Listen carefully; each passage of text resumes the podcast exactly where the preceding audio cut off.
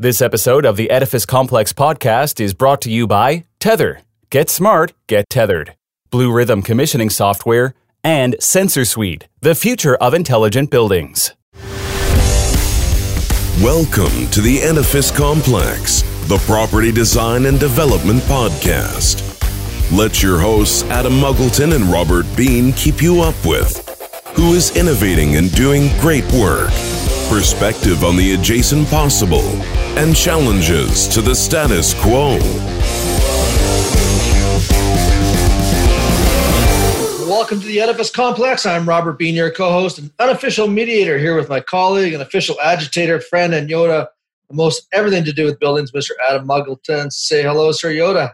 Hello, Yoda. I'm excited about this one. We were talking with someone in one of my favorite places architecturally in Singapore.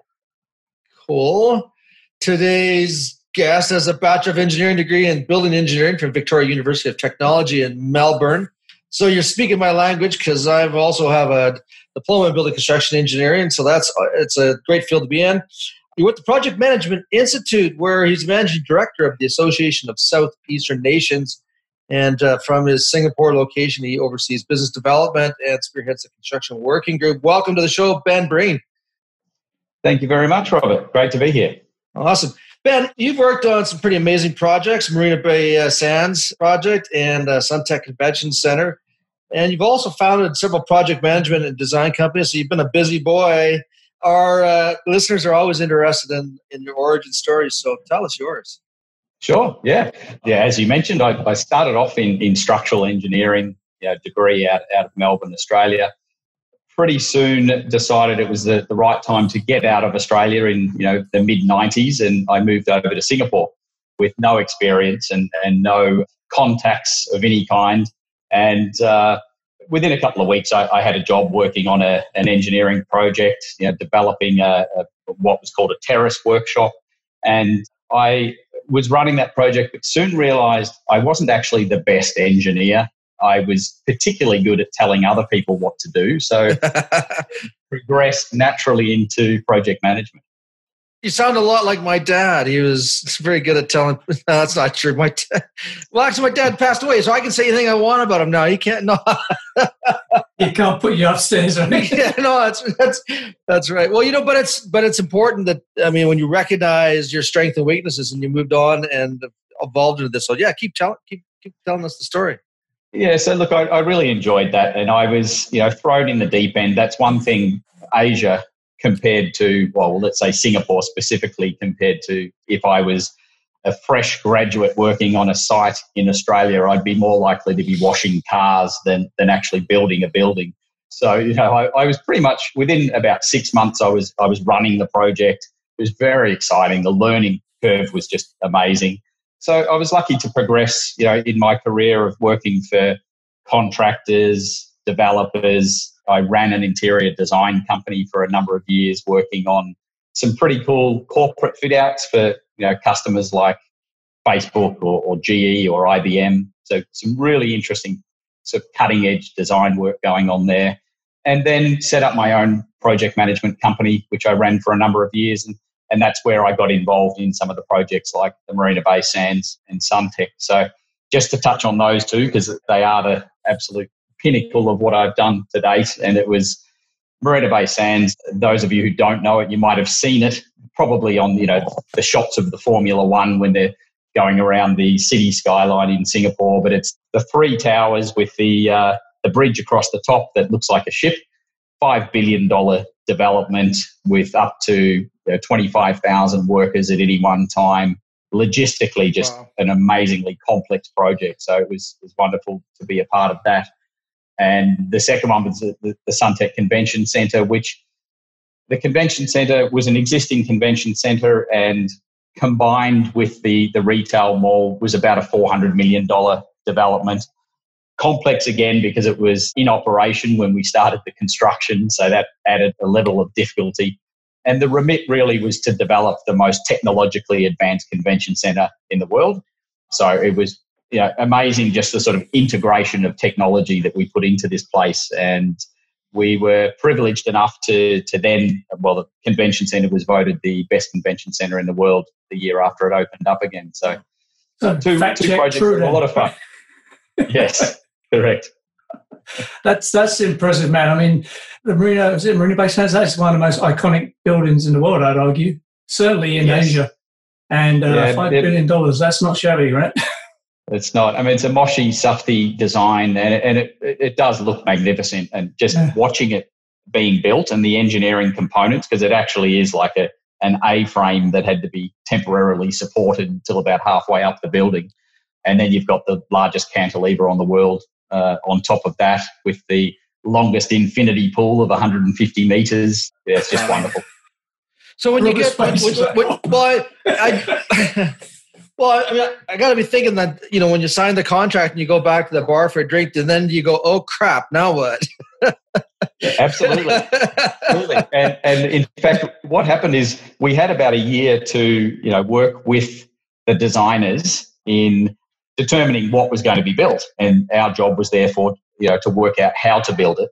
And of course, as soon as we got up to the top of the Sky Park, once we were physically able to get up there, every single thing was different to the drawings that we were given. So That sounds like the Middle East. Welcome to reality. Exactly. So luckily, there's a lot of uh, you know risk mitigation strategies put into place, and you know we were able to very quickly sort of turn things around and redesign and, and get it done. So, as I said, exciting. Yeah. This Who is- owns the project? Yeah. It's the Venetian Sands Group, so it's actually you know US owned as part of Jonathan the. Adelson, I think you'll find Correct. from Vegas. Yeah, he's the money man. That's it. That's it. Yeah. He's a money man behind a lot of things. So, on a job like that, this is where you hope the structural engineer has not bluffed his way through university, right? Well, that's it. And luckily, uh, in Singapore, there's a term called kiasu, and Right. that means everything is essentially over designed. We were working on another project, a condominium project, and when the you know 1997, when the financial crisis hit, and the developer said, "Well, we don't have the money to finish this. You know, to the engineers, can you please just go and, and redesign and see what we can save?" And they took out about 25% of the concrete and steel and said, "Yeah, it's no problem. It's still fine." Yeah, I mean, when I was a property development manager, you know, everything for me, all conversations revolved around minimizing lift shafts, minimizing concrete or steel, right? And working on the facade, because those are the big three cost items. You know, if you can reduce steel by 10%, that's a massive, massive saving. Doesn't matter what you do with everything else, doesn't matter how awesome them chillers are. You can take the steel content down 10%, you're a hero, right? that's it. So, Singapore as a destination, let's just talk about that quickly. I mean, Singapore's a fascinating place. To me, it's a bit like the Dubai of the Middle East, of, of Asia, sorry. So, Dubai is this crazy. I describe Dubai as Disney World for architects and engineers and, and construction people because you see buildings there you just don't see elsewhere, right? It's just a bit like New York in the 1930s. And I would say Singapore is the Dubai of Asia. You see developments there that are you see architecture there that is daring and pushing the envelope. You see scale, which is amazing when you know how small and constrained Singapore is. I mean, the innovation there is actually quite impressive. So there's no question in that. I just wanted to say that because I'm so impressed with it. But I read something recently or a few months ago about planning laws in Singapore and how they are introducing a lot of green. What I mean by green is not sustainability, vegetation and greenery within buildings, and they're incorporating that into skyscraper. And I read somewhere that there's some ratio where they have to have a certain amount of green space, like vegetation, versus usable space. Do you know anything about that? What is the status on that? Yeah. Urban Redevelopment Authority, or the URA, you know, governs all of that. And put it into perspective, the size of Singapore. You, you can you can drive from the airport on the east coast all the way to the west coast in about forty minutes. You know, it, it's it's a very small island. You know, eighty percent of the population live in high-rise flats.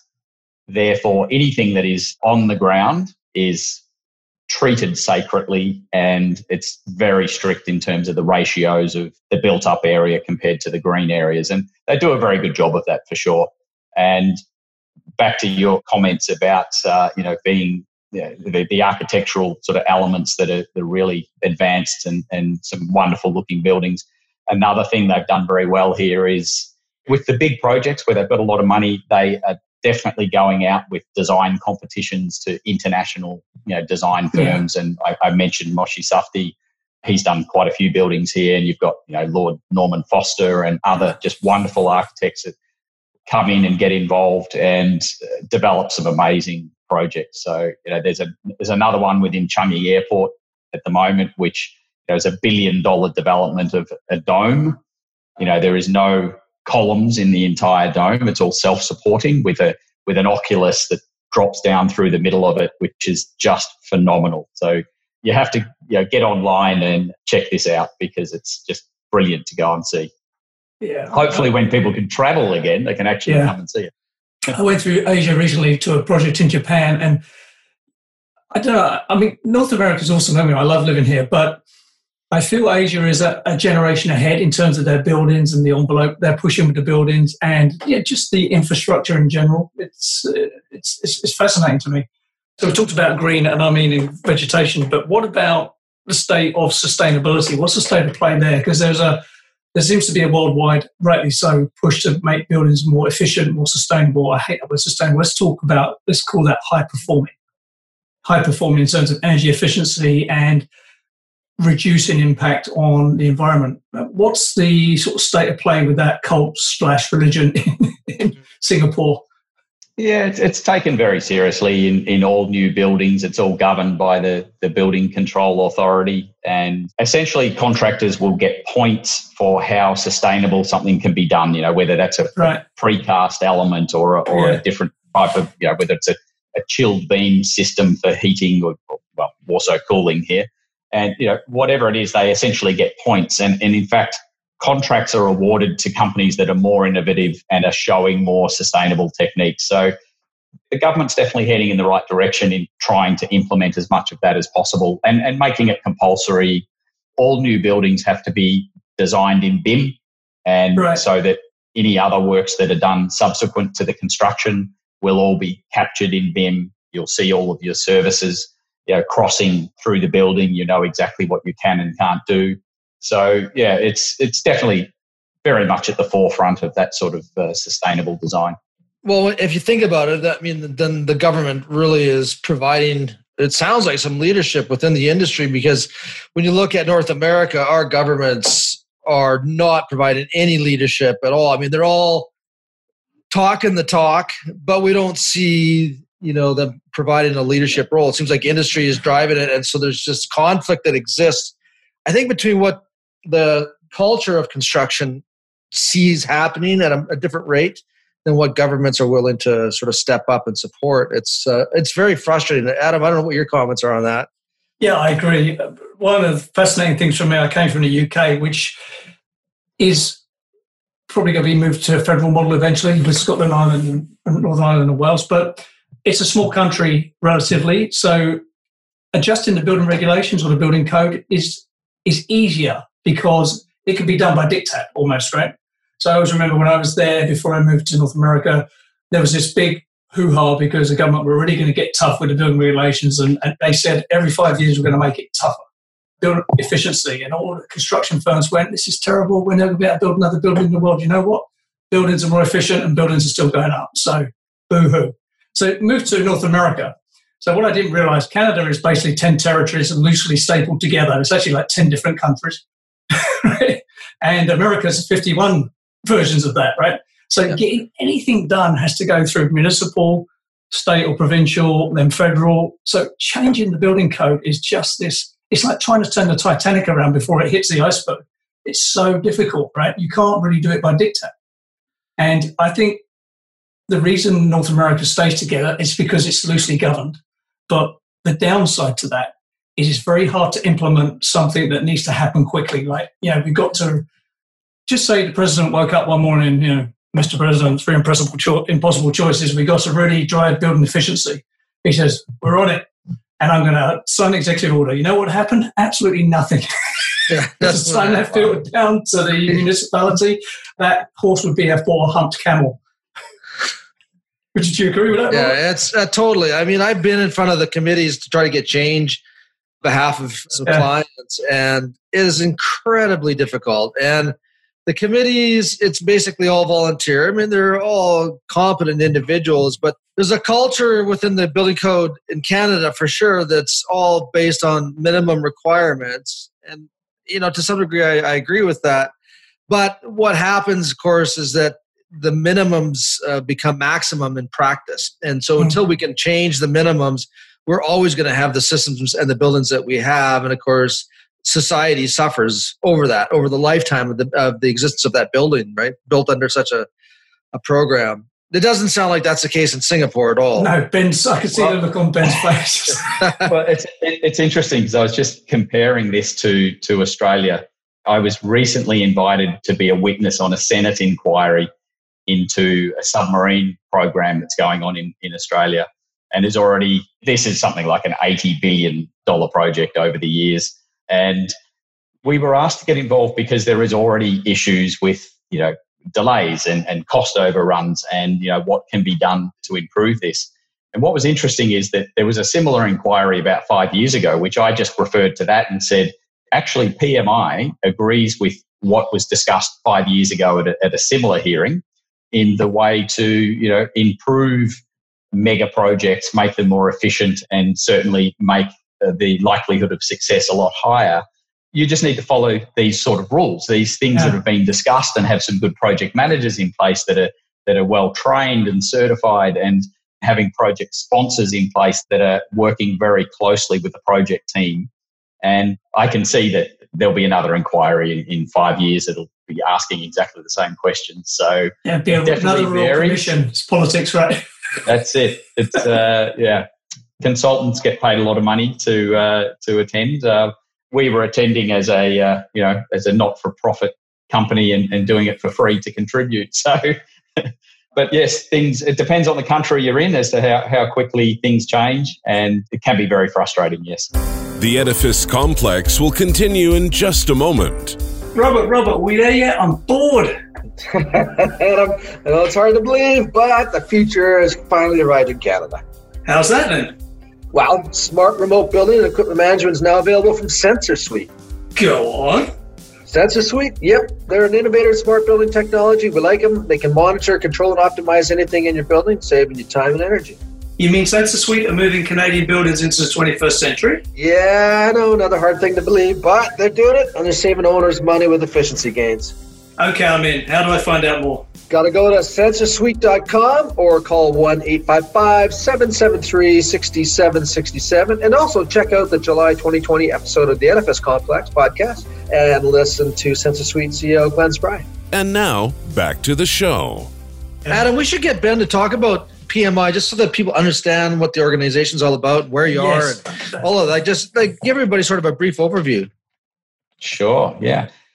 So I joined PMI about a year ago. So off the back of, of the other things that I was telling you, I was given the opportunity to to head up the business in in Asia Pacific, and I thought, well, what a what a wonderful opportunity to do something that I'm very passionate about and you know, advocate for project management all around the world. So essentially, PMI is a not for profit organization. It's the largest professional organization that, that, works across the you know, project, portfolio, and, and program management.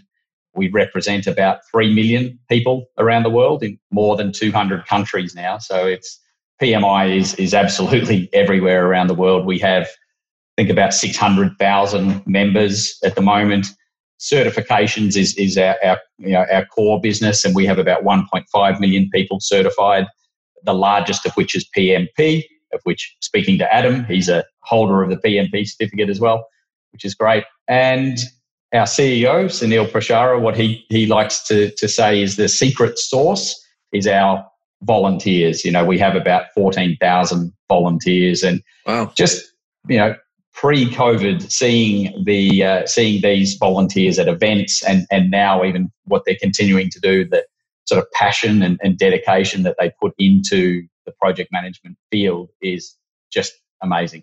I really enjoy being a part of, uh, of PMI and like the things that we stand for and we're pushing for all around the world.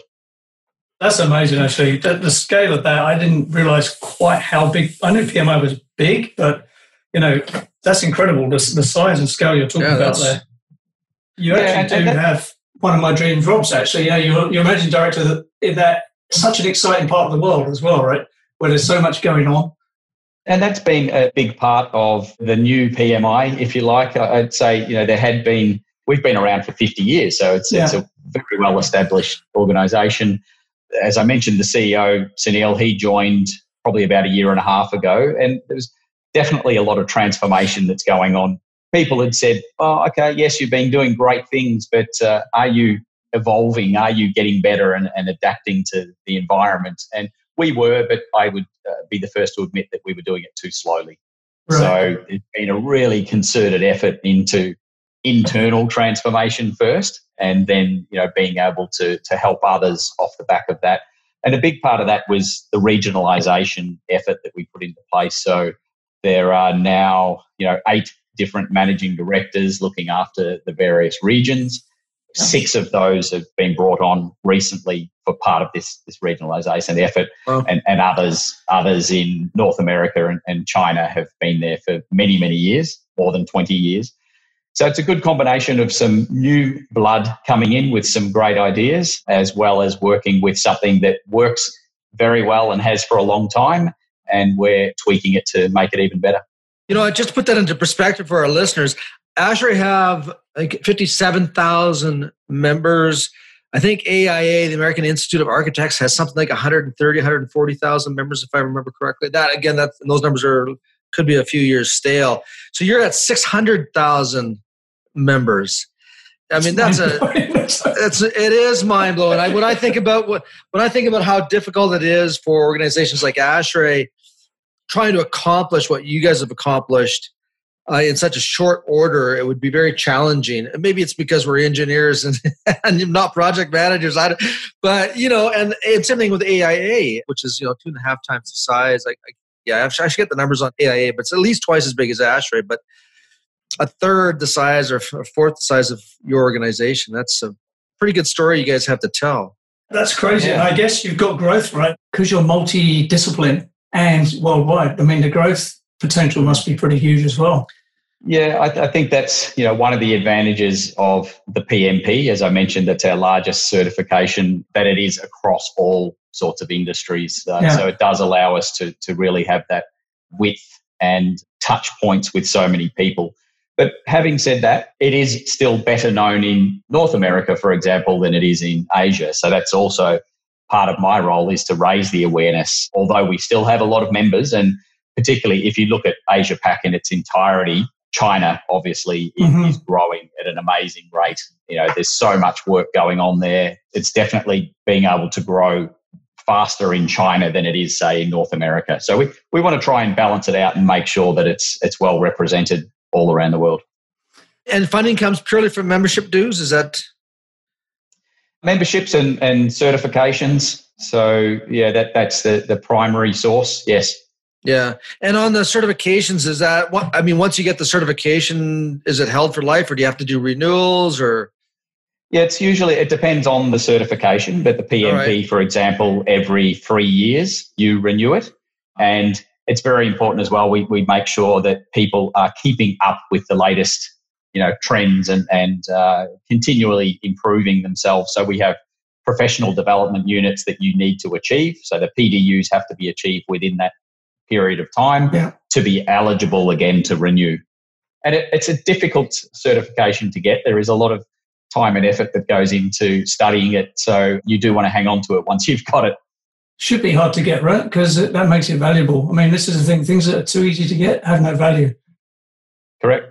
And yes. potentially, if you're a project manager, you're leading a project, you're leading something, right? There's there's a expectation of performance there that has to be met to even qualify to sit for the exam, that's a process in itself to, to yeah. prove that you have, you know, minimum five years of experience and, and a certain number of hours leading projects, not just yeah. involved in projects, but actually yeah. leading projects.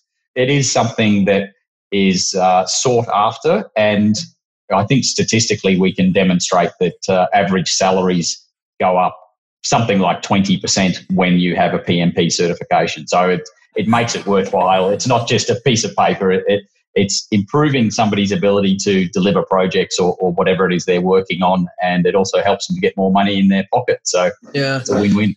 For our international listeners, just FYI, that was an interesting stat Ben just put out there. So there's on average a 20% lift in, in bump in salary or earnings if you get a PMP. The reason I did the PMP when I was emigrating from the UK to Canada, I just online like the troll I am.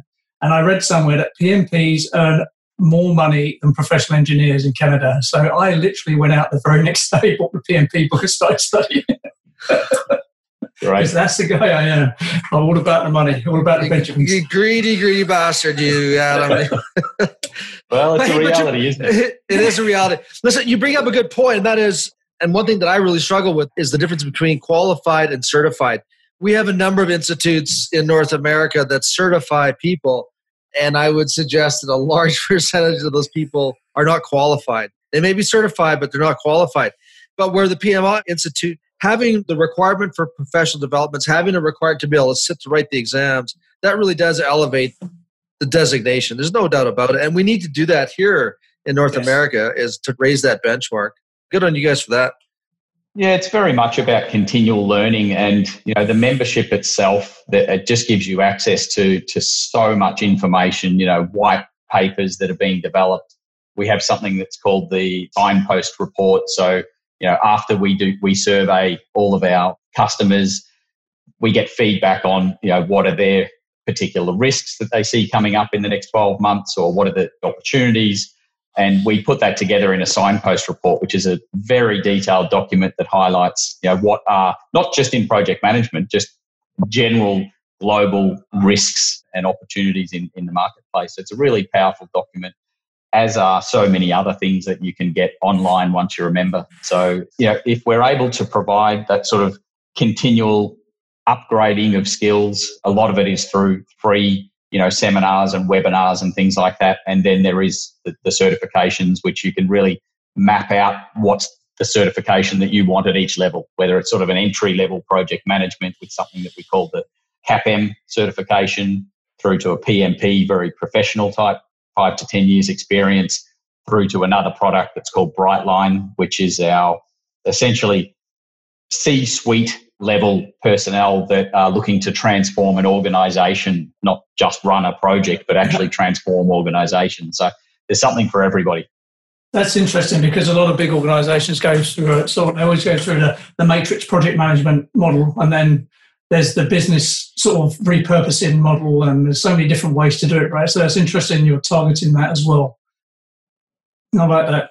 Let's talk about specialists versus generalists. So I have a bit of a love hate relationship with the sort of approach because its genius is that it is taking something that can be very specialist and turning it into a process. It's almost a Taylorism, Fordism approach, right? Break it down to its constituent parts, do this, move on to this, right?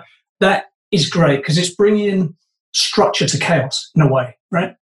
But then there's the other side of take the built environment is, is the best example I know. You know, if you're running a large project like Marina Sands, you know, there is a need, I would suggest, for specialist knowledge, right? There's the skill stack phenomenon is a big something I'm a big fan of. So to manage the Marina Sands, there's the skill stack of project management, leadership, soft skills, communication skills, and technical skills, knowing when the structural engineer looks like he's wobbling and knowing when the concrete guy's blowing smoke up your, your bottom. so, do PMI recognize specialism? It's interesting that you know the PMP itself, as you mentioned, is you know a generic certification. Yeah. That is one of the, the reasons it's been so successful because it, yeah. it does cover so many industries. At the same time, there is, say, in construction, for example, there is a construction extension that gives you right. the next sort of level of, of detail, but it's still not all the way down to, you know, process and systems of how to deliver projects. And you mentioned the, the PMBOK, that's our PM body of knowledge. And yes. really that PMBOK or the PMBOK guide describes knowledge within the profession of project management. It includes, you know, traditional practices that are applied but it's not a methodology. Right. So, it, what it provides really is a foundation for organizations to build off the PMBOK guide and develop that further. So, it's interesting because, as I mentioned, one of my remits is really looking at the construction industry specifically. And this is something that right now we've heard from a lot of our customers that it would be great if there was something even more specific that they could look at to improve the efficiency of running projects and you know make sure that their people are getting better and therefore their, their project delivery outcomes are improved. So that's exactly what we're looking at right now. We've now just finished the exploratory stage of discussing with hundreds and hundreds of project leaders around the world, getting their feedback on the pain points of delivering construction projects, of which there are many. I mentioned that Pulse of the Profession survey that, that we did. That indicates that of every billion dollars spent, there is about $114 million that is wasted. I wow. think that's on the on the light side. Actually, I think it's probably even more than that. But it's a huge amount of money that is wasted every single day on projects through inefficiency. You know, the typical pain points apart from the cost overrun are the the time overruns it's something like nine out of 10 projects overrun the original target. Out of a billion dollars on a project, 114 million is wasted. That's it. Is that, is it yes. That's that's a huge that's chunk right. of money. So that's on Marina Sands, you were project manager. You wasted five times. we were very efficient. But yeah, that's, that's an that industry is, average. It's an amazing number. That is freaking see it's great to put it in numbers like that because that means something to an engineering nerd like me well you think about the value of that that money like a hundred million and change where that could go in terms of educating members of the industry there's just so much opportunity lost by having that money disappear I mean, it doesn't disappear. I mean, somebody bought a, probably a Lear jet with it. Went away to some vacation spot. But I mean, that's I say that facetiously. But there's a, there's a lot of money there that otherwise could be going to some really valuable work. Education being right. one of them, right? How many homes could you build with that? Yeah, yeah. exactly. Right. And and right. I, I yeah. think the money is one thing, but it's also just a lack of consistency on delivering projects and not having a consistent language. You know, if you deliver yes. a, a, project in one country and you go to the next and you you ask for something, they'll say, "What are you talking about?" You know, it's just di- different. Um, so, yeah, so you know, we have started to look in developing a certification in you know in construction management that addresses these concerns. We want to make sure that we're bringing that consistency. We're bringing you know new innovation as well to to really transform the industry. And hopefully, we can take the learning experience from the ability that we have to partner with so many wonderful companies all around the world, bring that knowledge in and develop something off the back of that. That if we're able to help change those statistics in, in just a small way, then we would have been successful. Absolutely. So, um, sorry, Adam. oh, I still can't get my head around that, that stat. Yeah, no shit. Um, with those kinds of monies, I gotta be thinking that you're working with some universities and colleges around the world in developing their project management curriculums because I mean, how could you not if with that kind of dollars at risk? Yes. Yeah, definitely. So we have the PMI Education Foundation, which actually just turned 30 years old. And that educational foundation really works very closely with I could be wrong with the numbers, but I think it's something like 70,000 different education providers all around wow. the world. And, you know, it, it's amazing what they're able to do. And we in the regions are then able to collaborate with them and their relationships with the schools. And we're even talking into, you know, primary and secondary school level of education going in and starting to talk about project management because it's, it's such a big part of everyday life. Holy crap! Um, I got I got goosebumps when you said that. well, and why, and why it is a life scale, and, and so why I got why I think I got the goosebumps is because you know with this thing with COVID, I mean parents all over the world are struggling with sending their kids back to school. When you think about kids are in grade in the upper you know ten grade ten, grade eleven, grade 12, 13 in some countries, like you said, Adam, it's it's a life skill. Yeah, and the fact that that this material could get into those curriculums that's huge yeah, that's what we're trying. to Started for a while. We could we could we could teach kids all over the world how to manage their bedrooms. yeah. Seriously, so, I, don't, I don't think we'll win. We won't win that battle. some one comedian said it. I was I can't remember what what they were on some kind of a spiel that basically said, you know what, we've given up. We've put coat hooks on the floor because that's where the kids' clothes are anyway. So yeah, there's That's right. another there's another mind blowing stat there. You said nine out of ten projects finish late. Fact check, true. Yeah, wow. Right. eh? I mean, so in the Middle East, like finishing on time is just like a, a suggestion. It's just like an idea, you know, it's like something we might do. But there's a, I don't know if you're aware of him, there's a guy who's head of um, Mega, he's a Danish professor and he's uh, the chair of project management at Oxford University. His name's Ben Flyvbjerg. His specialism is like mega infrastructure projects, like hundreds of billions of dollars of project. His stat is only 1% of major infrastructure projects finish on time and in budget. Wow. One Yeah. percent. It is It's nuts. ridiculous. That's, Don't if he's a doctor, man, how, how many dead people is that? Exactly. And you know, we even had a, a very large customer come to us recently. You know, he was the, the COO of the organization and he said, I've recently moved from the US to, to Singapore and talking to my project managers, of which they have hundreds and hundreds. They don't do any project programs or, or scheduling. And when he asked them why, they said, Oh, because it'll change anyway. So what's the point? And so I, I literally had to go into this organization to teach them the benefit of, and I referred to that Marina Bay Sands project and the fact that everything was different as soon as we got to Yeah. site.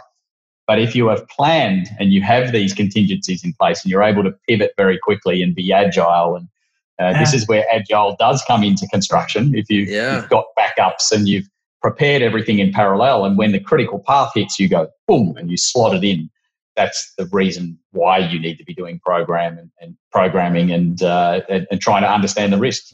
The Edifice Complex will continue in just a moment. Robert, I have questions. Why aren't our buildings more like cars? Shouldn't our buildings warn us if something is wrong and could impact our health and safety? Why can't our buildings tell us how efficiently they're working? Why, why, why, why, why, why, why? Why? well, they fit, Adam, and they can. You know, our philosophy is designed for people, good buildings follow. This whole indoor environmental quality thing is becoming real important all around the world. Well, Tether have developed a mobile access property identity engine, and that enables landlords and property managers to monitor indoor environmental quality metrics plus energy consumption. It's all about making better decisions based on real world information. Get smart, get tethered. For more information, go to tether.co.nz. And you can also hear from Tether CEO Brandon Van Blerk on our June 2020 episode of the Edifice Complex podcast. And now, back to the show. Do you guys develop your own uh, software tools for this, or is this how does that work? Not in construction specifically. So I- anything that, that we would develop is around our, our certifications and our online training, but we're not developing tools. I take that back. We, we have recently been developing some, we have what's called the Executive Council. So this is an invitation only, you know, Fortune 500 and equivalent around the world that are invited to come and get together and uh, elite networking opportunities, but really brainstorming and, and talking to each other about what's going on in, in their respective industries. And one of the things was saying, how can we have some, you know, you could say a gamification of a process in project management? So it can really get the young people involved and understanding it easily. So you can sit on an app and say, right, I have a project. You know, who are the stakeholders? What are the timelines? What are the objectives? And it just makes it very easy for new project managers to jump onto an app like that and uh, and start getting excited about project management and allowing them to start running projects. So we do, yes. Yeah, okay, cool. On the psychological side, what makes a good project manager? What makes a bad project manager? I mean, Adam sort of touched on it before as well in you know talking about soft skills and communication. And the Suntec project, for example, I, uh, you know, I had the most qualified project manager with all sorts of degrees and, and certifications running the project. He was absolutely the best person for the job on paper. And I had worked with him before, but he came in and it was just overwhelming. There was 50 different consultants shouting at the same time. And if you do not have the ability to communicate well and understand where people are coming from, but at the same time say, no, what you're telling me is not correct and, and we need to do it this way. And I ended up bringing in somebody else who on paper is not as qualified, but he does have those communication skills. And he just turned it all around. You know, it's a, a- amazing to see that sort of thing. So the soft skills And now what we're calling sort of the power skills, like, you know, empathy and yeah. understanding and really listening to other people's point of views before making a decision. You know, these are all very important, more so now than they were ever before. And does the Institute teach those uh, skills? So we do. It's a very big topic in our you know webinar series or our and in fact even the PMP is being changed next year, early next year, to reflect those sort of changes in communication skills and particularly a little bit more in, in, in an agile manner as well. So, you know, we, we have to be able to listen to people and say there are things that we can tweak and improve. And that's exactly what we do. You know, they're not a certification, if you like, but they are part of uh, the entire package of being a good project manager, of which we, we do cover. Yeah, I mean, both Adam and I have taken some uh, NLP courses over our career, the neuro linguistic yeah. programming, and you know whether you're a practitioner of NLP or not, one thing it, it does do is it does draw attention to the mechanics of communication, backed by empathy, like you know, in terms of true characteristics. And I don't know about you, Adam, but for me, that made a difference in my career. And I and I was fortunate enough that I that I learned some of the skills early on. Mm.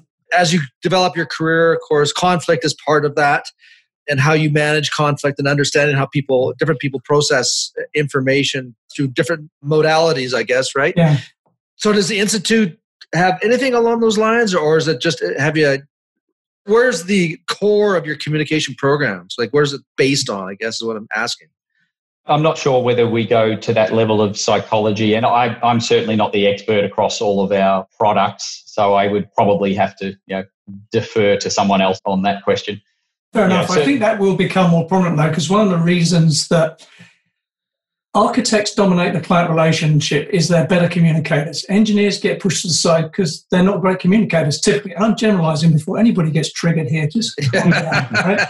But I'm an engineer. Yeah.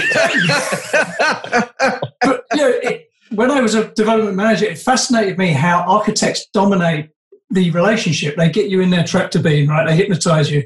And the poor engineer who might have something completely valid to say doesn't know how to overcome that because they don't have that level of communication skill, typically. All right, everybody, typically. So um, yeah, I can't emphasize enough how valuable that soft skills training was to me. It was an absolute game changer. But then you wind up being a project manager, right? Because when you start stacking on soft skills, communication skills to a to a, a foundational technical skill, all of a sudden you Ooh, wind up running stuff, right? Yeah, you, yeah. you, ended, you ended with a nickname of Yoda. and, and, that's when you also become just so much more valuable to any employer. You know, yes. when you're able to yeah, combine totally. those skills together, it's just yeah. a, a, an amazing combination. Absolutely. We're coming up sort of towards, I want to be respectful of your time, we're coming towards the end, but I just do want to touch on your time in Singapore when you, you said you started a few project management firms. What was that like? Starting a new firm in a new country? It was exciting. I felt like I had helped other project management firms to, to grow, and I was therefore confident that I could do it myself. So that was the first thing. And it was exciting to be able to really just get out there. And I had already been in Singapore for whatever it was, 15 years. So I knew the market very well. And I was confident, put it that way. Yeah and, and it was exciting. It, it, was it was great to work for yourself and make all the decisions yourself. At the same time, it's always stressful running a, a small just, business just and a tad being accountable for, for you know we had about thirty odd people at Marina Bay Sands and just making sure that, that you had enough money coming in to, to pay the bills. But I think that's that's all uh, you know part of the entrepreneurial side of it. If you you learn so many different skills across that, and I'm happy to have entrepreneurs working in any team that I'm involved with, whether they're staff or, or partners, because I think they do uh, think a little bit differently and, and can see the bigger picture. Yeah, yeah, the macro thinkers, right? Well, their survival is is dependent upon it. Yeah. because if you yep. don't, you're done, right? That's the thing about business is it's well, it can be very punishing, but it does give opportunities. So if you're not, you know, like if, and I mean, Adam and I are, are also I, well, I'm basically unemployable. I couldn't work for anybody. it's just,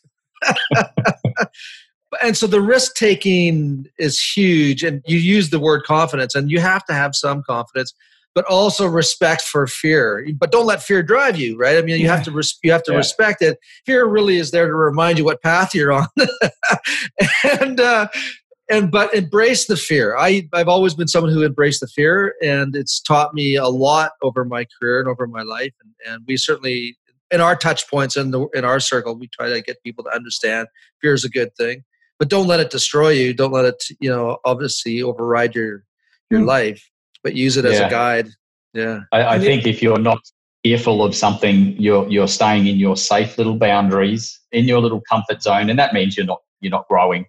So fear is definitely good, something to be embraced, and it can help drive you to to do much better things.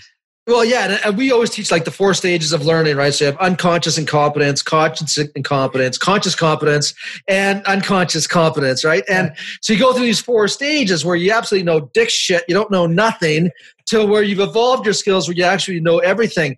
And the dangerous places to be is in is in phase one and four. In phase two and three, you're actually learning stuff. And Yeah. so staying in that zone of I know what I'm doing, but I could learn a lot more is a really valuable place to embrace and get comfortable with that, right? The other thing to be clear on failure is not necessarily bad. It wounds you, your ego gets a good kick in the head, which is not a bad thing either. But you know, let's say I don't know, you're a project manager, you've got skills, so you start a project management firm. If it doesn't work out, you're still a project manager. No one's taking that away from you. You can still go and get a job, right? you know, you just didn't hit the ball out of the park with your business, right? Or, or you're an engineer, or you're an architect, or you're an, an accountant, whatever.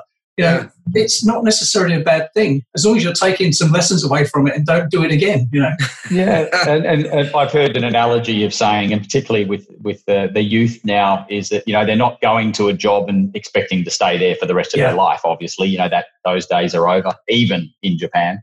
But they're effectively they've got their little backpack and they pick up some certain you know tools Yeah. along the way from each each job that they do, and they whack them in the backpack, and then they they go off and, and use all of that together with their combined knowledge to uh, you know create whatever it is they're trying to create. Yeah, that's, that's interesting. I, I, it was interesting that you talked about empathy as well a while ago. It reminded me of a joke someone told me. They said, you know, empathy is in the construction business. It's, God, I really feel sorry for you I'm going to have to crush you completely and kill you. but I feel for you. I feel your pain. Here we go. As I charge the liquidated damages for finishing late. Because everyone's Prince Joffrey deep down in construction, right? We're coming to the end. We normally do a sort of rapid fire, couple of questions each, just to get some sort of like advice out there for people. I always like to think when we started the podcast, we're trying to highlight people who are doing great work and organizations that are doing great work and just any insight that can come. So, are you okay for a couple of quick rapid fire questions? I'll do my best, yes. Okay. All right, I'll, I'll kick it off. And so, what advice would you give to, say, a female graduate coming into the project management field? Yeah, well, I, I wouldn't even sort of define sort of between female and, and male. I'd just say as, as a, a project manager coming into the field, it's always about, you know, listening and learning and, and then applying as quickly as you can. And then also challenging, not just, you know, your boss says do something, you do it. it it's very much about challenging and saying, well, you know, why is it done like this? And understand that, you know, the core elements of what's going on in what you're doing, because then your learning experience will just be so much greater. Great. I like that. Not differentiating. I don't think it should be is it female, is it male? It's just I'm here, right? Yeah. That's it. So, out of all the fields that PMI works with, what are the fields of study? So, if I, you know, if we've got kids that are, you know, 16, 17, 18, looking at their future, what do you see there are the the long term fields that are evolving that these kids should be looking at? Yeah, what's interesting with the kids today is that a lot of them are very much looking at what contribution can they have on the world. You know, what what can they, it's not just about a profession that, that they are looking at. It's how can they contribute, and often it, it's around the environment or, or you know other you know great initiatives. So that's something that, that PMI looks very carefully at as well. Whether it's corporate social responsibility or it's you know last year we teamed up with the UN sustainability goals, and, and we contributed about 150,000 hours to you know whatever it is, you know, clean water or, or poverty, or you know what. There's about 40 different UN sustainability goals.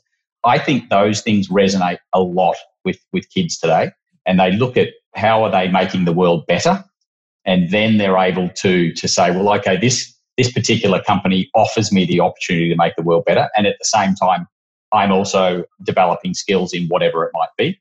And obviously, I will talk about developing project management skills, and that could be, as we said, across a whole different sectors. But I think if you start with that, a lot of it now is from the heart rather than the, the mind. And I think that's a, a great place to start. Oh, that's great words. I don't, you know, any of the business leaders that are listening to the podcast, how to make the world better. I mean, if you're recruiting and your corporate philosophies don't align with that, then you're missing an opportunity to recruit some really talented people.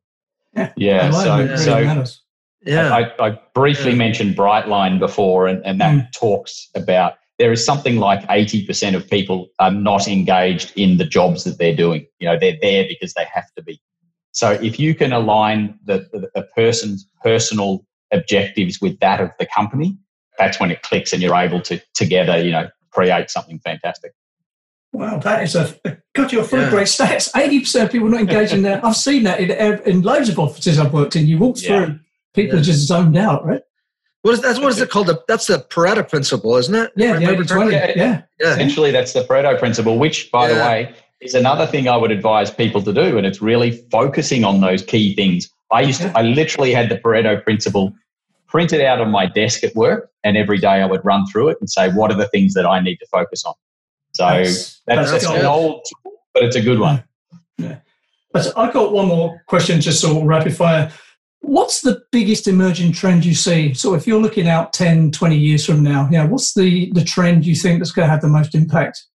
Is it digital? Is it people? Yes, yeah, so it's interesting because in the last 10 years, technology has changed so many things, changed the way that we work, the way that we live. It's had such a big impact. Then with COVID coming along, that's accelerated things even more. I'll give you one more stat to finish off on, but uh, you know, I, I, think McKinsey reports, you know, look at things like artificial intelligence, and, and they estimate that between 400 and 800 million people will be displaced in in their current roles in the next 10 years. So it's a huge number, and those people don't just disappear. You know, they they can't afford to retire they have to reskill, they have to change what they're doing. And companies now are also hiring more for how does somebody fit with a certain skill set into a team to achieve certain objectives. They're not hiring someone who is in HR and finance. They're hiring someone with those skills to fit into a team to develop something. And so we call that the project economy because everything's being projectified. I think that's one of the big changes that we're really seeing now you know, everything is being broken down into smaller and smaller projects. Our job at PMI is to make sure that we're, you know, uh, upskilling or, or, or initially skilling those people to make sure that they're able to deliver those projects. Wow, it's interesting. There's some parallel thoughts there with, uh, you know, the approach that IDEO, IDEO, the product development industrial design firm that uses you know because when a client comes to them and asks them to develop a product for example then they'll bring in all different disciplines uh, and characteristics i mean the bus driver shows up the physician shows up you know the engineer shows up and all these different people from all different aspects come together to, to design the product and it's for the user you know and so this it's an interesting philosophy that has obviously breached or crossing other boundaries are you familiar with IDEO at all? You ever heard of the country? Uh, I'm not. No. How about you, Adam? Have you? I've heard of it, but I'm not familiar with it. I, so when so it exists. So when Steve Jobs was looking for the mouse, he went to IDEO and, and worked with their team to develop the, the mouse. And it's a great story because the CEO of IDEO and Steve Jobs were good friends. As the story is told, when, when they first came out with uh, the, the iPhone, the iPhone, and Steve actually hand delivered the very first one to the CEO of IDEO. And I wish I could remember the guy's name, but a very cool in, individual. And it didn't work. you know, Murphy, again. Murphy's Law, right? but if you can, and I would, you know, again, this is a sidebar. They did a feature, uh, 60 minutes did a feature on it about the relationship with the IDEO and, and Steve Jobs and the organization and their philosophy of that you have a customer, find out what the customer needs are, and then bring in not just the engineers and not just yeah. the computer software people, but bring in everyday people that come in and they will use that product and you will end up with a product that works for everybody oh yeah cool ben listen thank you very very much for coming on that was great yeah, ben, that there was, were so many yeah. knowledge bombs you dropped on me there and stats i'm like bloody spinning at the moment really yeah, that one that hundred million dollar weight. I'm gonna go have a drink. that's just I can still can't number. get my head. That's a big number. Yeah, yeah. Ben, thanks yeah. very much. It was just that's Awesome. Welcome. It's it's been great to, to be here. I've got one little final plug for, yeah. for PMI. We normally have a huge amount of face to face events all around the world. In fact, my calendar keeps popping up and telling me where I should be, and I just shake my head.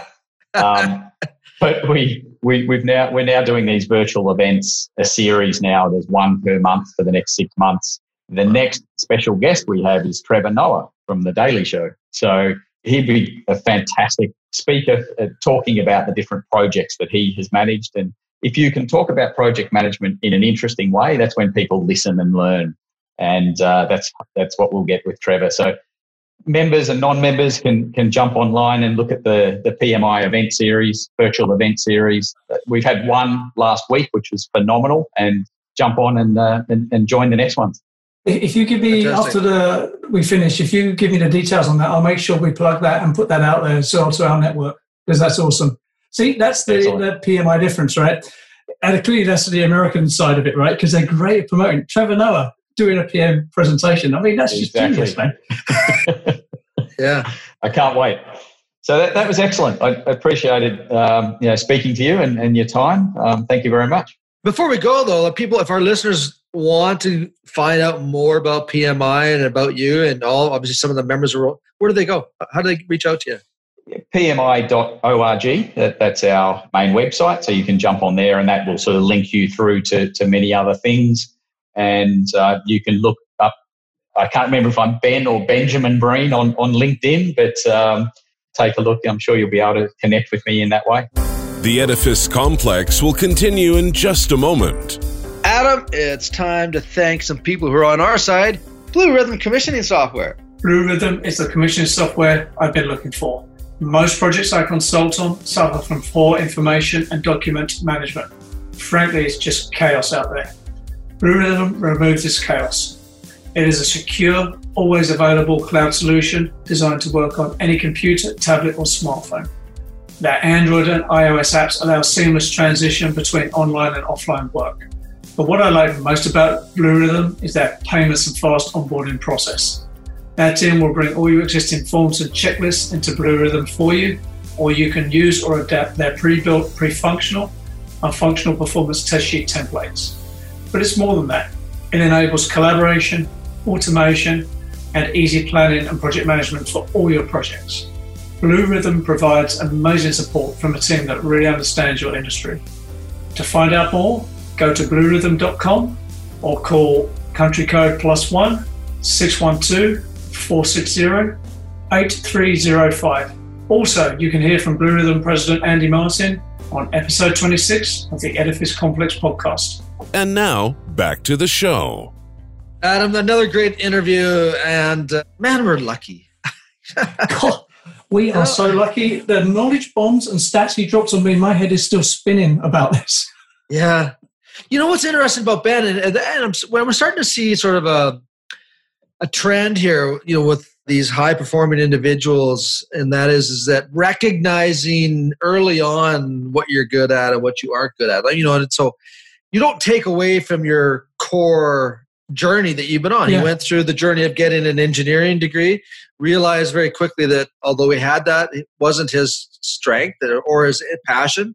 And he recognized that and jumped on it. And we see that over and over and over again with individuals that have made a mark on the world and, and their particular areas, saying, you know what? I have the education, but this is not where I want to see myself. I'm going to do something different. Yeah, that's interesting because this plays to one of the things that fascinates me is called the sunk cost fallacy, right? So there's a sunk cost of four years of an engineering education there. Mm. And then, you know, you're five or four, three or four or five years into it, you realize it's not what you want to do. Yeah. So do you throw that away? No. You take that skill and parlay it into something else called project management, right? So, you know, when he's in charge of a massive construction job, that foundational skill is still applicable. It's not enough on its own, but it's still super applicable, right? So, you know, Absolutely. sunk costs, it is a fallacy, right? There's no doubt about it. You can build on something, and it doesn't mean you failed if you do something and find it's not quite you. You need to pivot and Yeah. move sideways or up or down and, and find the next space.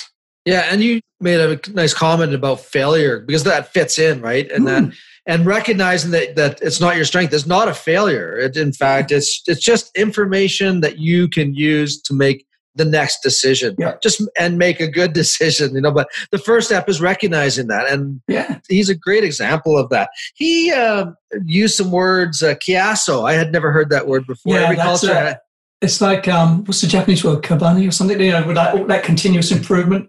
There are Yeah. these like niche words, and I think project management has been very clever to latch onto some of them as concepts and incorporate them into their training. But yeah, it's I love that the whole concept of continual improvement. My big thing is why can't buildings be like cars? All right, where everyone gets triggered. I know cars are mass produced and buildings aren't.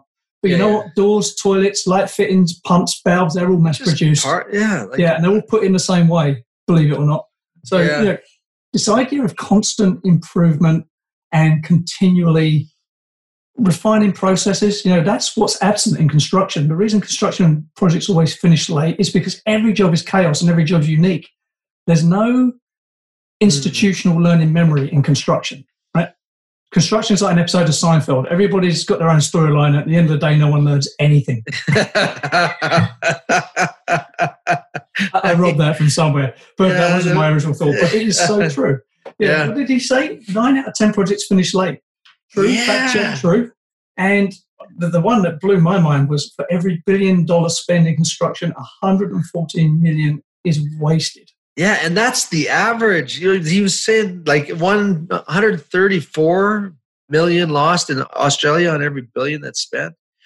What? Big dollars, people. Like that's huge. You take 10 of those projects or 100 of those projects, the massive, massive loss of the work potential of that money. You know, we talk about exergy in, in energy systems. Well, there's exergy in economic systems too. Holy crap, what could you do with that kind of money, you know? My old project management professor would have said to me, Adam, that's a misallocation of resources. That is waste. That's inefficiency. He'd, he'd be having an epileptic fit over that number. And he was probably aware of it, I guess, to some degree. But Well, Yeah. yeah, and it's, we talked about it, you know, later on. And so you think about if you're on the board of directors of some corporation that has to explain to your shareholders that you've just lost a hundred million dollars on a billion dollar project or whatever. Holy crap! Like there, like there seriously heads would fly. You know, there would be questions about people's competency. There would be questions about Yeah. corruption. There would be like I mean, every freaking skeleton would be taken through the closet to figure out why we lost a hundred million dollars on a billion dollar project. That's insane. yeah, and I bet that dude still gets his bonus, right? God bless the corporate culture.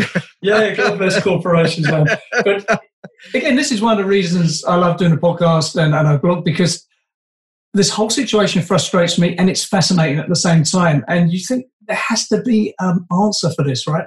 There has to be a way for things to get better, and things have got better. So I've been working since 1980. Things have got better and stayed the same all at the same time. It is a fascinating parallel. Yes, my I've got iPhones, we got CAD, we got BIM. yeah, it's the same old clashes on site. I- I'm losing track of the times I see, you know, electrical sockets behind pipes. How many more times does that have to happen?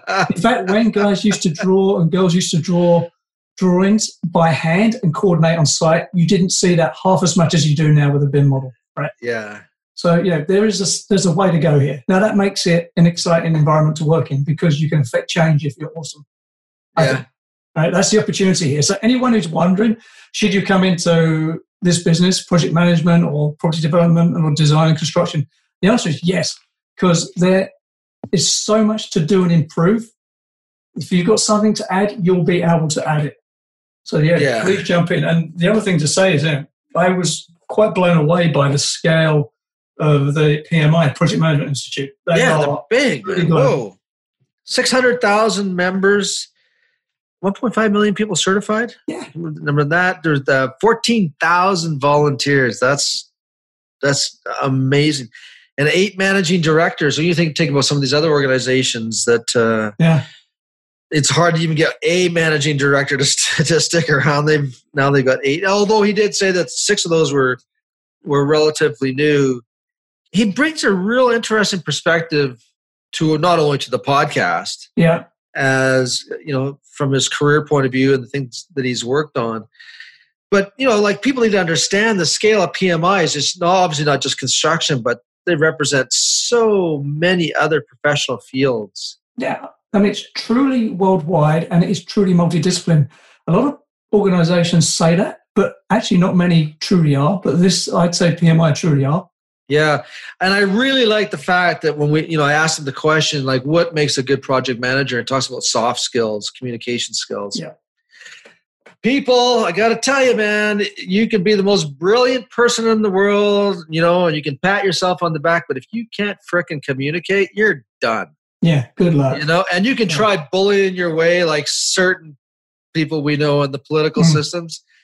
You're just going to cause conflict. You can't bully your way through. I mean, you try to manage a billion dollar project or a four billion dollar, whatever the numbers are. Yeah. People need to get along. They, there has to be some cohesiveness within the conflicts that occur, and resolving those conflicts is not. You're not going to do it no. uh, without communication skills. So yeah, one we, thing that has changed is management by shouting doesn't really work anymore. No, I mean, people won't stick around. They're going to basically tell you f off because they, there's always some other opportunities around. Yeah. Now we're in an interesting place in time because of COVID, and of course, job security is whoa. I, you know, I'm glad I'm retired because I just, yeah, you know. But if you're starting your career or midway through your career, you know, and, and you get some senior guy who's a bully and a narcissist that uh, wants to rule by, you know, hammer. It's hard to tell someone like that to piss off. You know, you're going to find another when, job, right? Yeah. When the economy is bad, you do have to put up with a lot of bad stuff, but the economy won't always be bad. You know, this this time will pass, and I personally believe once this time passes, let's say COVID resolves in the next six months, say, or even year, after that, there's going to be so much pent up whoopee frustration. I think people are going to go nuts. You're going to be see like a mini boom. You know, once people are allowed out, yeah, and can get back to some normal, normality, there'll be pent up projects. There'll be pent up capital expenditure and pent up demand for a good time, right? yeah, I look at this COVID moment as like somebody dropped the deck of cards, and as we start to pick up the cards and get, and it's going to get yeah. reshuffled, right? yeah. the reshuffling of all kinds of systems, economic systems, political systems, anything that has anything that has to do with anything projects, the cards get shuffled, and that also includes people, right? Yeah. So, you know, if you have 52 decks in a card and those represent the soft skills that exist or people skills, individuals, that will get shuffled, and those cards are going to get dealt.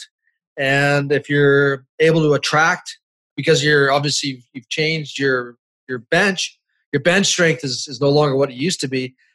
People who are looking for the the high quality cards, you know, they're going to try to do whatever they can to attract it. So there's a huge opportunity coming up for people that are looking for lateral or vertical change in their careers. Yeah, absolutely, yeah. man. That was a great interview. So, see you on the next one. Oh, so I'm pretty pumped about this one. Adam, always great, man. You've been listening to the Edifice Complex podcast with Adam Muggleton and Robert Bean. To access show notes for this episode, visit edificecomplexpodcast.com. Also, if you would like Robert or Adam to speak, teach, or consult on your project or business, please email admin at edificecomplexpodcast.com. See you next time.